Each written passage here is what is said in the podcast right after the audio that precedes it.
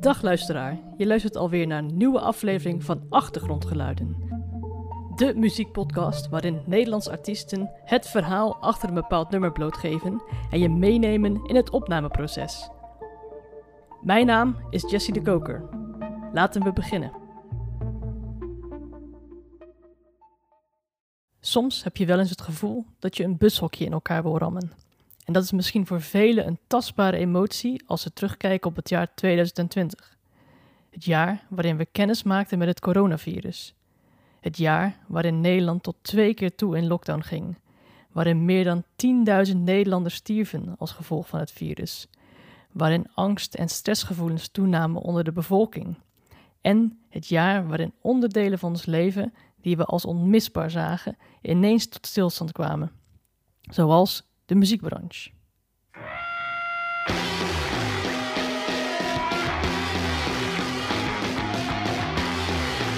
Dan wil je een stevige godverdomme loslaten.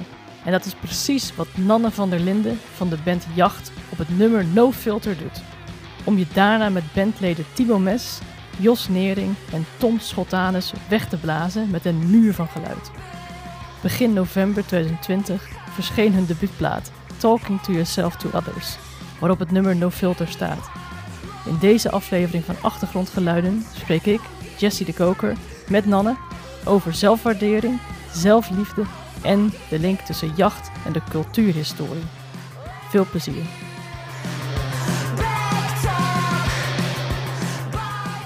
Alright, Nanne, we uh, gaan een gesprek hebben over jacht. Jullie in uh, november verschenen debuutplaat Talking to Yourself to Others. Uh, met speciale aandacht voor het nummer No Filter van die plaat. De eerste woorden van die track lijken in mijn ogen uh, Kill Bill of Fail Bill. en enkele jaren geleden zei je in een interview met Life Guide dat jullie muziek eigenlijk te vergelijken is met een psychologische thriller. Wat is eigenlijk de laatste psychologische thriller die je voor het laatst hebt gezien? Ah, kijk. Um, nou, ik zit na te denken over of, ik, of de film die ik gisteren heb gezien door kan gaan voor een psychologische thriller. En ik denk het wel. Maar ik was alleen niet heel erg over de film te spreken. Welke film was het dan? Uh, hij heet uh, High Rise. Okay. Um, met best wel wat grote namen. Tom Hiddleston, Shanna Miller. En, en het is een beetje een, uh, een art house alles gone wrong film. Waarin ze een soort van mini-maatschappij creëren in een toren. Waarin de hoogste verdiepingen voor de rijkste mensen zijn. En alles escaleert natuurlijk. Um, dus dat idee was ik heel erg door geïntegreerd. Ik ben sowieso echt van de films. Dus ik zit op IMDb rond te scrollen. En wat uh, gewoon op Reddit en weet ik veel op zoek naar dit soort dingen. Want er zitten ook altijd interessante ideeën in. En bij deze film was het idee interessanter dan de uitwerking. Vond ik. Denk je dan soms wel van. Uh, wat kan ik hieruit halen? Kan je misschien. Uh, was, wat bleef er iets bij dat je misschien ooit kan uh, gebruiken om een nummer mee te schrijven? Um, nou, met, met media. Uh, ik maak heel veel aantekeningen. Normaal ook als ik films kijk of wat dan ook. En ik hoor een mooie zin of een idee wat iets prikkelt, dan schrijf ik het op bij deze film. Ik weet niet, uh, ik heb er geen quotes uitgehaald. Um, ook niet echt ideeën met betrekking tot inhoudelijk wat ik nog niet eerder heb gedacht of zo. Maar wel over een soort idee over verhalen vertellen. Want ik vond dat de manier waarop het verhaal werd verteld uh, en uitgebeeld, um, dat er in het middenstuk wat, ja, weet ik veel. Dat het niet zo coherent was en dat het niet zo vloeide. En als, iemand die ook schrijft, natuurlijk, wil ik dat je verhaal vloeit en een logisch geheel is. En je start en je eindpunt en alles daartussenin, dat het ja, deel is van een geheel of zo. En ik miste wat ja, in deze film. Want hij was net, qua beelden was hij ook super vet en die spanning was wat te voelen. Alleen ja, als je niet snapt wat het is, dan was een beetje... misschien meer een poëtisch-achtige uh, psychologische thriller. Ja, het was heel... Uh, ja, precies. Misschien qua idee of visueel, maar de, de samenhang ontbrak een beetje. En dan... ik heb toch een waarom nodig. Denk ik. Over de waarom gesproken, mag ik vragen waarom je jullie muziek toen vergeleek met het filmgenre psychologische thriller? Ehm, nou, ik geloof dat me toen werd gevraagd of ik ons kon, kon vergelijken uh, met een genre. Um, ja, en waarom ik daar dan het eerst aan denk is, en nog steeds, ik kan me niet heel veel iets beters voorstellen. Of ja, misschien een epische, uh, episch verhaal van. Uh, nee, oké, ik dwaal weer af.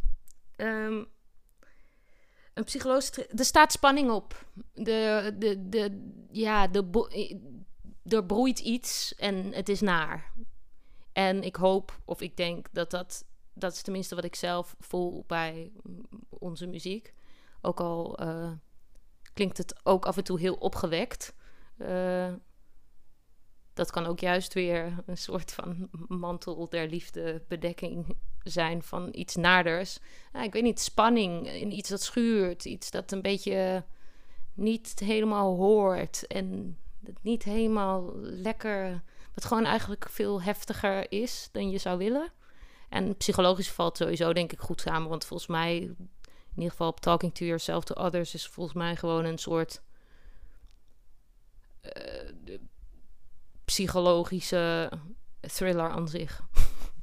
Misschien. Hoe past uh, No Filter dan eigenlijk uh, daarbinnen? Of misschien laten we maar gewoon van het psychologische thriller flame afstappen en gewoon zeggen... hoe past die eigenlijk uh, binnen de, de plaat, binnen de flow van de plaat? Um, nou, dat is vet, best wel interessant, want we hebben dus recensies gekregen. Uh, en die heb ik gelezen en daarna heb ik de plaat zelf nog een keer beluisterd nadat hij uit was. Terwijl we hem heel lang al af hebben en ik had hem al een poosje niet meer geluisterd. En er is weinig ademruimte op de plaat. En ik ging hem nu luisteren. En op het moment dat No Filter kwam, dacht ik... ah, nu zou ik misschien wel even wat adem willen hebben. En toen, baaf, daar komt hij. Nou, ik, ja, dat is ook weer een beetje juist wat we doen en willen. Gewoon bam, bam, bam, bam. Uh, je krijgt geen tijd om bij te komen. Um, en dat is, denk ik, daarom vind ik het ook wel vet dat dat nummer op de vinyl op de B-kant als eerste er is. Um, het is, um, als ik de plaat als geheel bekijk, het begin klinkt nog wat opgewekter. Voor mij is er in ieder geval. Ja, ik kan het helemaal gaan analyseren zoals ik elk woordje op die plaat kan gaan analyseren. Maar voor mij, zo na No Filter, gaat het voor mij helemaal uh, mis. Of zo? Hoe bedoel je mis? Ja, uh, qua psychologische thrillerheid.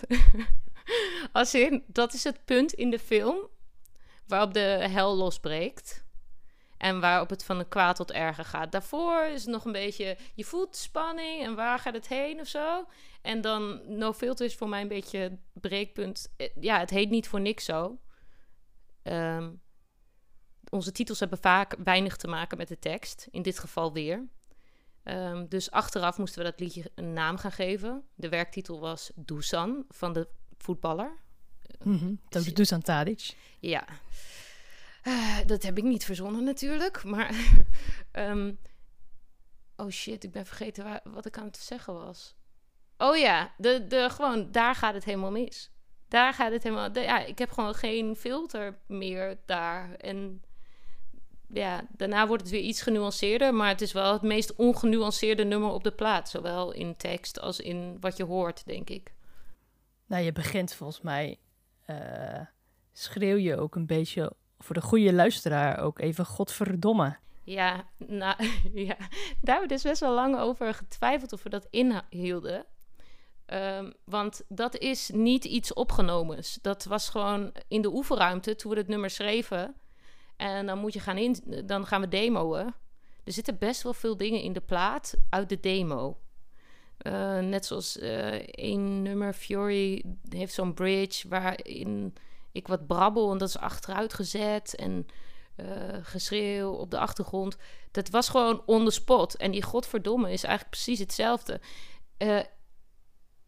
Dat is gewoon een godverdomme frustratie. Want we waren aan het demoen en het lukte niet. wat ik wilde lukte niet. Dus ik was gewoon super boos en gefrustreerd. En die godverdomme, ik wist niet eens dat ik werd opgenomen. Ik sta gewoon best wel veel te vloeken en heftig te zijn uh, met muziek maken. Uh, dus ja, die was echt of zo. En die hadden we in de demo gedaan. En de producers zeiden, die doen we gewoon er ook in. En wij dachten nog, is het niet een beetje te poserig of zo? Zo van, kijk hoe punk we zijn.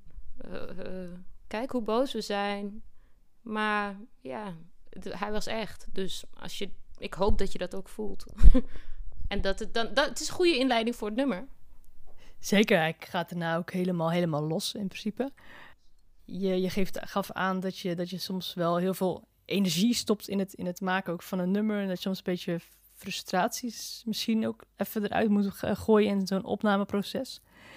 Um, kan, je me, kan je me meenemen? Want volgens mij werd, um, gingen jullie de demo's uh, opnemen in Kolm in Friesland? Ja, um, ja.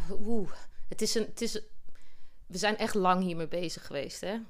Dus die zijn volgens mij zes jaar bezig geweest, alles bij elkaar, met, voor de opname van de debuutplaat met EP's natuurlijk. Ja, de debuutplaat kwam ongeveer uh, twee jaar geleden, denk ik, werd het wat concreet van nu gaan we hem maken en nu gaan we hem schrijven.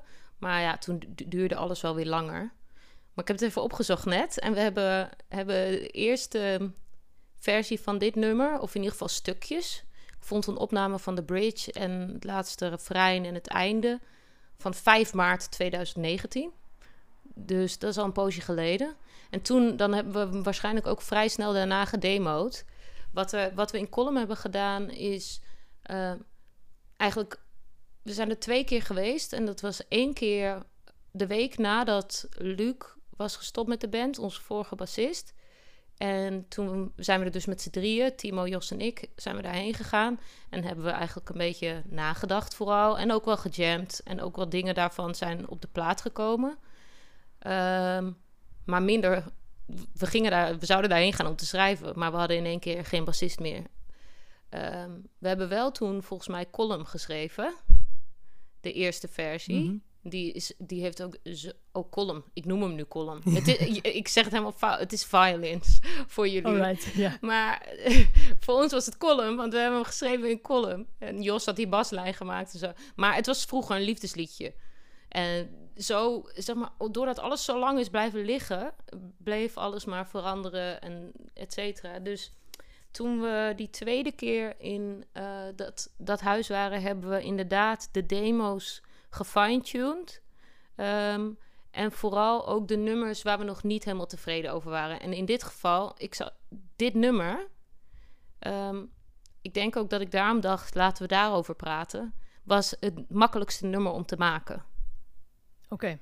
Okay. Uh, vooral voor mij. Waarom dan precies? Ja, omdat hij gewoon, ja, omdat hij gewoon no filterig is. Ik weet niet. Um, ja, omdat Oké, uh, ik vroeg aan de jongens van... Hoe ging dat ook alweer toen we dat schreven? En er zijn, we, hebben heel veel liedjes geschreven voor de plaat. Er staan er tien op, maar we hadden er iets van twintig. En dan ga je kijken, wat willen erop, wat willen er niet op. Uh, en er waren twee liedjes waar we toen mee bezig waren... met wat rustigere energie. Die zijn er niet opgekomen. En toen gingen we eindelijk even weer jammen. En toen kwam kwam dit gewoon. Uh, Jos had al heel lang een riff en toen kwam Tom met een, een basloopje erbij. En dit nummer ontstond gewoon in een half uurtje. En soms heb ik heel veel moeite met zanglijnen of teksten of whatever. En deze was gewoon, die was er gewoon. Kijk, dat het inzingen dan niet zo goed gaat en ik loop te vloeken, betekent niet dat het schrijven. Uh, ja. Toen voelde ik hem gewoon heel boos.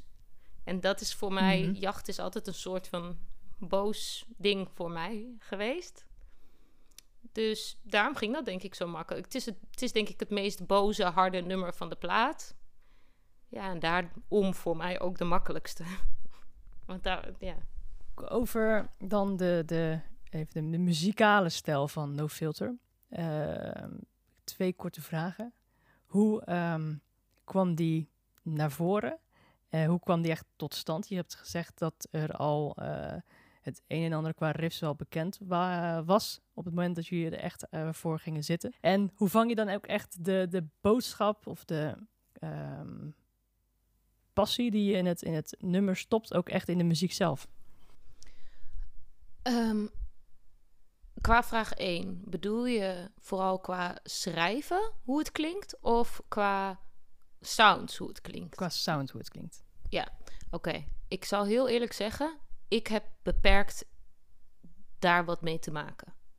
Ehm, ik functioneer het best als ik vooral mijn eigen ding mag doen. Want als ik de hele tijd eh, aan moet blijven, terwijl alles wat zij doen, ook als we luistersessies hebben, zij zijn op elk dingetje, zijn ze zo gefocust. En ik ben gewoon, voel ik hier wat? Ja of nee? Wat heb ik nog meer nodig om het echt te... eh, dus ik luister heel anders, volgens mij, dan de jongens. Eh, qua sound, als je Josse Paddleboard zou zien, dan... Ik huil soms nog steeds als ik dat ding zie.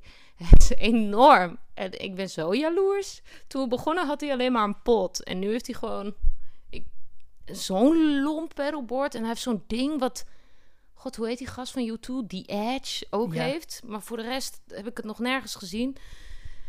Ehm, die jongens zijn heel erg op sound. En dat postpunk... ehm, gewoon een beetje dat schuren, dat kraken, dat piepen, dat... eh, dat... Ja, dat, dat werd gewoon zo... Ik weet niet, dat, zo ontstaat het gewoon in de studio. En dan gaan we demoen en dan komen er laagjes en laagjes en laagjes. En dan ga je er weer wat schrappen en dan komen er weer wat bij. En dan ga je er weer wat schrappen en dan komen er weer wat bij. En je zoekt constant naar een soort balans. Ehm, maar ik moet wel de credits vooral aan de jongens geven wat dat betreft. Want eh, daar heb ik toch, ehm, ik denk, weinig invloed op als in eh, weinig bewuste invloed. Dus ik denk, we schrijven en ik doe mee en ik pis er overheen als het ware. En daar wordt dan weer van alles op aangepast. Want ja, op het moment dat je gaat mixen, moet er natuurlijk ruimte zijn hier en daar en. En het heeft gewoon best wel daarbij lang geduurd totdat we, dat is je tweede vraag volgens mij, totdat we het echt goed op plaat konden krijgen. Want dat is een ingewikkeld proces geweest waarin we, we, zijn eigenlijk voor het album nooit echt 100% tevreden geweest over hoe het erop kwam. Want die live energie, we, waren, nou- we zijn nou helemaal een live band. Ik zeg al waren, maar corona gaat wel weer over. We zijn een live band en dat was ons eh, sterkste punt. Ehm, is. dus die energie wil je vangen. We, we, overtuigden op plaat soms wel, maar nog niet zo erg als we wilden. Live was het, ging dat veel beter. En dat is dus ook te danken aan hoe die jongens erin zijn gedoken. Maar ook met Juria en Silke en Iwan Legro die eh, de productie op zich hebben genomen. En ook denk ik door de manier waarop... eh, zijn gewoon heel intensief overal opgedoken. Zodat elk dingetje zo klinkt als het moet klinken. En een ruim- ruimte krijgt om te... kli- Ook de herrie moet, zeg maar, gestructureerd zijn. Ik denk dat het...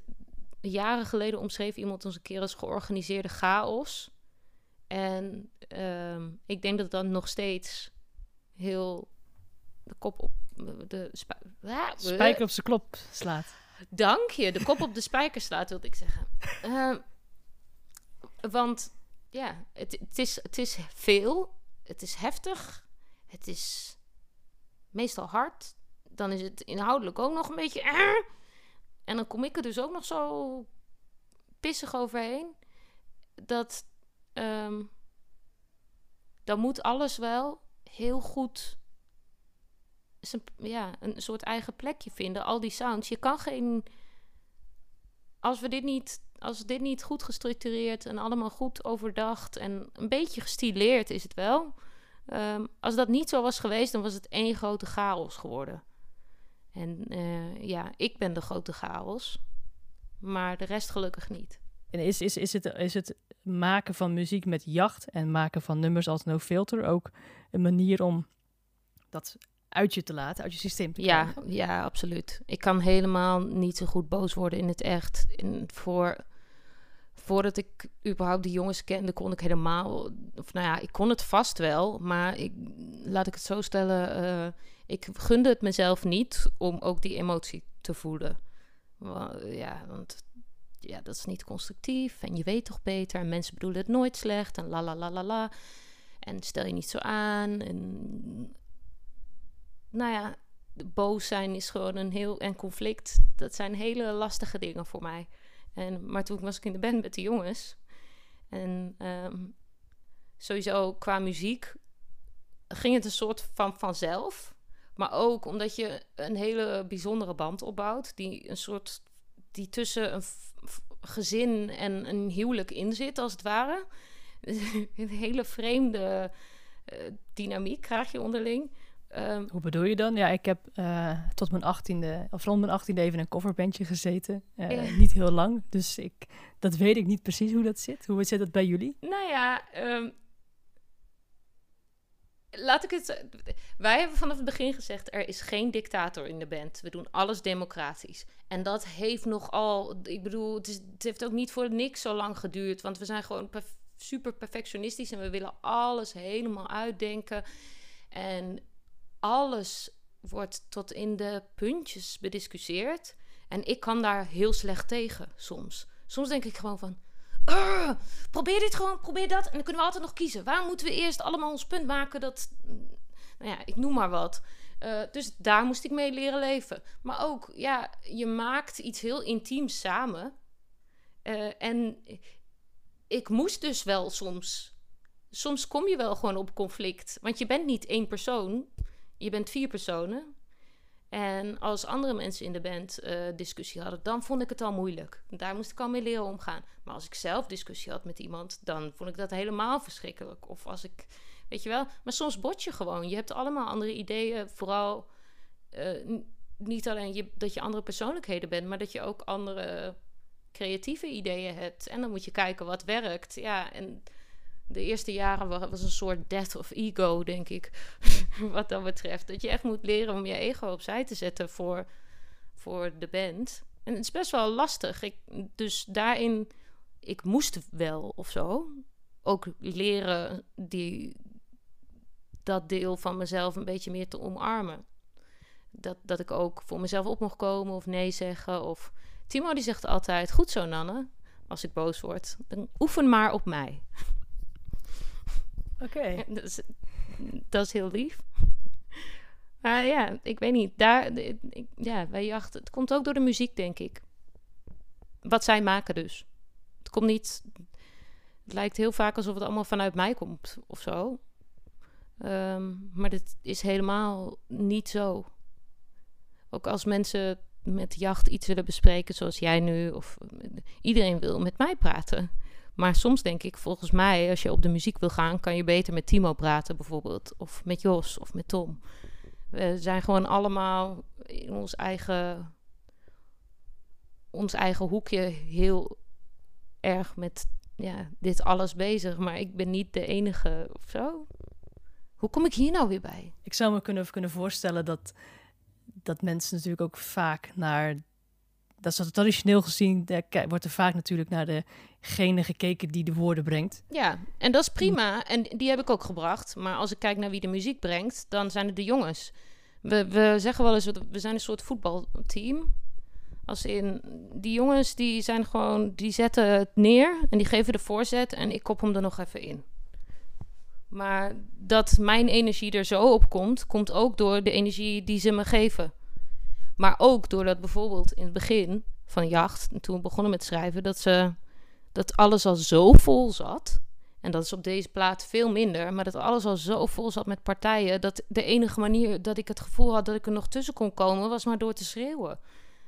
En um, dat is op de plaat ook wel anders, want ik zing ook. Was het dat ook misschien um, voor jezelf ook weer een innerlijk, eerlijke, innerlijke strijd? Om dan ook op die andere manier je, je eigen stem te ja, te ja, nee, ik snap, laten gelden? Ja, ik snap helemaal wat je bedoelt. Um, ja, uh, als in, ik denk dat die strijd heel lang heeft geduurd. Want de jongens hebben wel vaker gezegd, je kan ook gewoon zingen. En wij vinden dat niet erg. Maar ik was daar zelf bang voor, denk ik, of zo. Daar had ik heel veel oordelen over. Ja, maar dan zijn we niet meer hard. En ik wil niet ik denk dat ik dan toch ook wat struggelde met ehm, het feit dat ik een vrouw ben en dan gevoelig.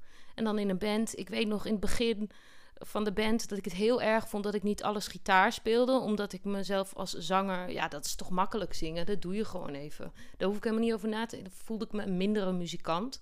Maar het zijn allemaal dingen die in mijn hoofd zaten, niet per se vanuit hun kwamen. Dus dat zingen, dat was al, dat moedigde ze al heel lang aan. En ik denk dat het heeft geholpen ehm, dat ik de, wat meer het schrijven heb ontdekt. Waardoor ik ook durfde wat minder ga, uh, gas te geven of zo. Ik, ik zing nog mhm. steeds vrij hard en energiek en heftig. Maar ik had niet meer het gevoel dat ik alleen maar gehoord zou worden op het moment dat ik heel, uh, heel veel zou uh, schreeuwen of geven. Want ja, in de tekst kon ik ook heel veel kwijt. En ik weet niet of dat begrepen gaat worden. Daar hebben we het ook wel eens over gehad. Maar eigenlijk maakt dat niet zo heel veel uit. Ik heb gewoon een soort manier gevonden om mezelf uit te drukken. Die juist veel rustiger en uh, veel meer nuance heeft, denk ik. Of ik weet dat als je het voor het eerst leest, dat je dan denkt: waar is de nuance dan? Want het is allemaal nogal stevig. Zet ik dingen neer. Maar ik probeer gewoon met taal en literatuur allemaal kleine grapjes te maken. En waarschijnlijk begrijp ik ze alleen maar zelf. Ja, wat, wat je zegt is dat je dus uh, veel nuance uh, en echte taalelementjes, taalspelletjes uh, in, je, in je teksten probeert te stoppen. Is er een voorbeeld in No Filter dat je kan nou, aandrukken? In No Filter valt dat wat tegen, denk ik. Ik heb daar niet echt taalgrapjes gemaakt. Ik pak de teksten wel even bij, voor de zekerheid. Even kijken, hier is die. Nee, uh, No Filter is mhm. eh, wat dat betreft ook weer zo'n heel primitief uh, nummer. Zowel in hoe het klinkt als in wat ik heb geschreven. Want het is, ja, ik zing zo in die coupletten vrij staccato en gewoon kort, kort en bondig. Dus daar zitten niet zo heel veel grapjes in. Um, bij zo'n nummer als High Hopes bijvoorbeeld, dat ik, de, dat ik met alliteraties ga knoeien en dat soort dingen. Dat, daar zit veel meer in. Of in Violence zitten uh, referenties naar allemaal filosofen en naar, naar fucking Shakespeare. En ja, wat taaldingen. Maar ja, niet dat het iemand gaat opvallen. Maar voor mijn gevoel het voelt wel fijner om mijn stem zo vorm te geven of zo. Of mijn boodschap zo vorm te geven, zodat er voor mij in ieder geval genoeg diepgang in zit. Ik heb gevonden. Hij staat hier nog als Dusan. Nou, um, ik heb wel heel veel gespeeld met het idee van taal, überhaupt, op de plaat. En wat ik hier, uh, wat ik in dit nummer uh, wel zie, is dat ik met spreekwoorden aan de gang ga die, uh, zoals dat, uh, uh, god, hoe, wat, ik weet niet eens meer wat het echte is. Ik zie alleen maar mijn eigen verbastering. Same side, two coins, one right, two wrongs.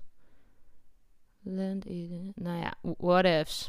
Um, wat, ik, wat ik hier vooral heb gedaan is. Um, Oké, okay, mag ik abstract worden? Van mij zeker. Oké. Um, ik, ik heb voor het schrijven. Ik, wil, ik wilde graag schrijven vanuit een soort hoe. Um, hoe ik wilde dat het enigszins representatief was voor de manier waarop mensen nu communiceren met elkaar. Want heel veel gaat daarover. En daarom heb ik heel veel. Hoe bedoel je communiceren dan? Um, nou, gewoon hoe, hoe verhoud je je tot elkaar? En hoe, ik, ik weet niet, ik denk zelf heel erg veel na over hoe ik mijn woorden kies. Bijvoorbeeld, um, ik, ik, ik wil minder snel zeggen, jij bent dit, dan ik heb het gevoel dat jij, uh, hoe zit het? ja, ik wil liever zoeken naar een soort van, wat kan ik begrijpen, dan iets afstoten. Um, en ik maak me best wel zorgen of ik word best wel boos of verdrietig over de staat van de wereld. En weet ik veel. Mensen überhaupt. Ik snap het niet zo goed, denk ik. waarom zeg ik, denk ik, ik snap ze gewoon niet zo goed. Ik snap mezelf ook helemaal niet goed. En dan blijf je gewoon zoeken naar wat, wat verbindt dan wel. En de manier waarop je met elkaar praat, ja, die maakt veel uit. Dus ben ik het gewoon gaan onderzoeken. En dat houdt dan vooral in dat ik ontzettend veel op internet zit. Wat ook een probleem kan zijn. Maar als ik nu naar deze tekst kijk bijvoorbeeld, ik zie gelijk, uh, ik zie gelijk iets wat ik van Reddit heb. Ik zie iets, um, niet letterlijk hoor, maar dan een soort van, ja, ik zie een feitje over dat, een, een feitje over dieren die op zichzelf spugen, zodat ze niet opgegeten worden door predators. Uh, als, als beschermingsmechanisme. Ja, dat las ik gewoon ergens dat, uh, dat egels het doen. Dat vond ik fucking vet. Dat is ook een manier van communiceren met de buitenwereld natuurlijk. Um, en dan, dan heb je nog The Bridge. En dat, dat heb ik uit een Britse comedy-serie. En daar vertelde een komiek, James Akers, daar heet hij. Die vertelde over... Um, dat hij een keer dronken een nacht in een bosje had doorgebracht met uh, een jurk aan. En hij heeft uiteindelijk een tas over zijn hoofd gedaan, zodat de mensen maar dachten dat hij, dat hij er niet was of dat hij sliep. En, en het was maar een grapje, maar het liep uit de hand.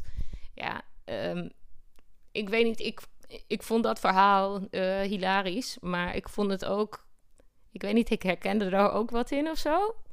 Uh, ik, ik ik kreeg ook een soort van ongemakkelijke vibes van ja. Een beetje van, oh, dus je denkt, er kwamen enge mannen langs en jij zat dronken in het bosje. En toen bedacht je, oh, als ik een plastic zak over mijn hoofd trek, dan zien ze niet dat ik er ben. En dat vond ik een interessante metafoor voor, ja, van alles. als ik het ga uitleggen, is het niet meer zo leuk natuurlijk. Maar zo, zo dit zou bijna een, zou bijna een prijsvraag kunnen zijn uh, voor de luisteraars van deze podcast. Zoek alle Easter oh, eggs in de tekst van uh, No oh, Filter. Man. Ja, nee, maar dat is knap, want het zijn helemaal geen grote dingen. En sowieso, als ik kijk, ik heb, ik heb zo'n document wat ik bijhoud, wat Reddit Inspiration heet. En dan een YouTube Inspiration. Want YouTube comments zijn goud. En dit is gewoon de manier waarop mensen nu met elkaar communiceren. Vooral jonge mensen uh, volgens mij ben ik ook nog een jong mens en worstel ik met dezelfde existentiële dingen als um, andere mensen over de hele wereld dat doen. En ik merk dat ik het moeilijk vind om daarover gesprekken aan te gaan met mensen die dichtbij me staan. Omdat ik me snel alleen voel op het moment dat ze er heel anders in staan. En dan wil ik wel naar de nuances zoeken, maar dan word ik ook een beetje bang. En op het moment dat je het op internet gaat doen, dan staat het wat verder van je af ik weet niet, daar zie ik dan weer. Ik weet niet, daar kan ik zelf veel makkelijker. Ja, weet ik veel, de nuance ook vinden. Of ja, het is gewoon heel interessant eigenlijk hoe andere mensen ook denken en praten. En daar, daar heb ik heel lang voor dichtgezeten, als het ware, omdat dat allemaal eng was. Maar ja, nu sta ik een beetje meer open. Ja, dus de, ja, de, no filter wat tekst betreft, eh, is het een saaie. Maar, of nou ja, een saaie als in... Het is precies wat ik zeg dat het is. Het is geen filter. Ik, ik schreeuw gewoon maar wat. Het, heeft, het is niet moeilijker gemaakt dan het is. Of zo. En dat is de rest natuurlijk wel, want dat, dat is mijn ding. Dingen moeilijker maken dan ze zijn. Mhm. Maar dit is gewoon hard. Dit is gewoon lomp. Tell it like it is of zo. En zo schreef ik eigenlijk aan het begin van de jacht ook. Eh, gewoon naar, zonder doekjes om te winden. Ehm, maar misschien nog iets letterlijker. En ik heb wel geprobeerd me daar natuurlijk in te ontwikkelen. Dus daarom is deze wat dat betreft misschien een beetje de vreemde eend in de bijt. Is het dan ook zo dat het misschien makkelijker is om... Uh, je zei ook net dat je het soms moeilijk vindt om echt misschien sommige gesprekken aan te gaan met, met mensen in je nabije omgeving. Is het dan makkelijker om dan het te doen in muziekvorm nou en ja, op het, het probleem is natuurlijk dat het dan niet echt een dialoog is. Wat je terugkrijgt van mensen is of ze staan te bouncen of niet. Mhm. Ehm, en na de show willen natuurlijk vast wel mensen praten. Alleen dan vind ik het zelf weer heel moeilijk, want dan voel ik me altijd een soort op. Want het is best wel energiek en heftig of zo. Um, maar het is in ieder geval ik denk dat, ehm, dat, dat in het echte leven vind ik het moeilijker om mijn eigen ruimte te pakken en mijn punt te maken en daarbij te blijven zonder de hele tijd te denken: ja, oké, oké, dit is nuance, dit is nuance, dit is nuance.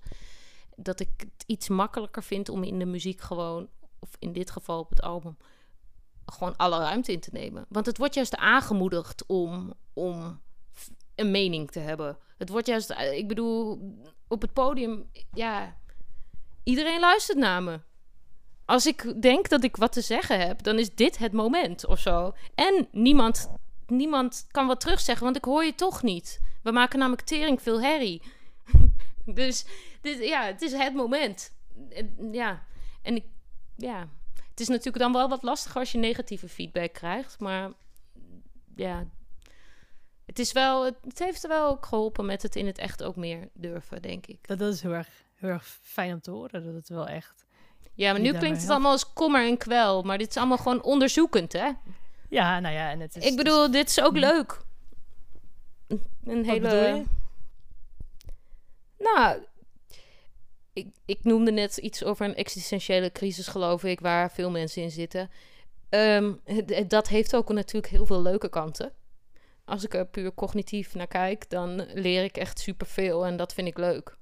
Uh, door moeilijke vragen te stellen of door te schrijven of door überhaupt na te denken hoe wil ik communiceren met andere mensen en hoe communiceren andere mensen met elkaar. Ik weet niet, een klein beetje uitzoomen en kijken naar wat ben ik nou eigenlijk aan het doen en wat zijn wij nou eigenlijk aan het doen? Wat begrijp ik wel, wat begrijp ik niet? Wat, uh, het, het is ook gewoon leuk of zo. Het is ook gewoon een onderzoek. Daar zit de wetenschapper in mij dan toch. Ja, precies. Je bent van origine cultuurhistoricus.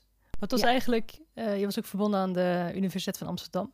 Mhm. Wat was daarbij dan eigenlijk ook je specialisatie? Uh, ik ben gespecialiseerd in 19e eeuws nationaal denken in Europa.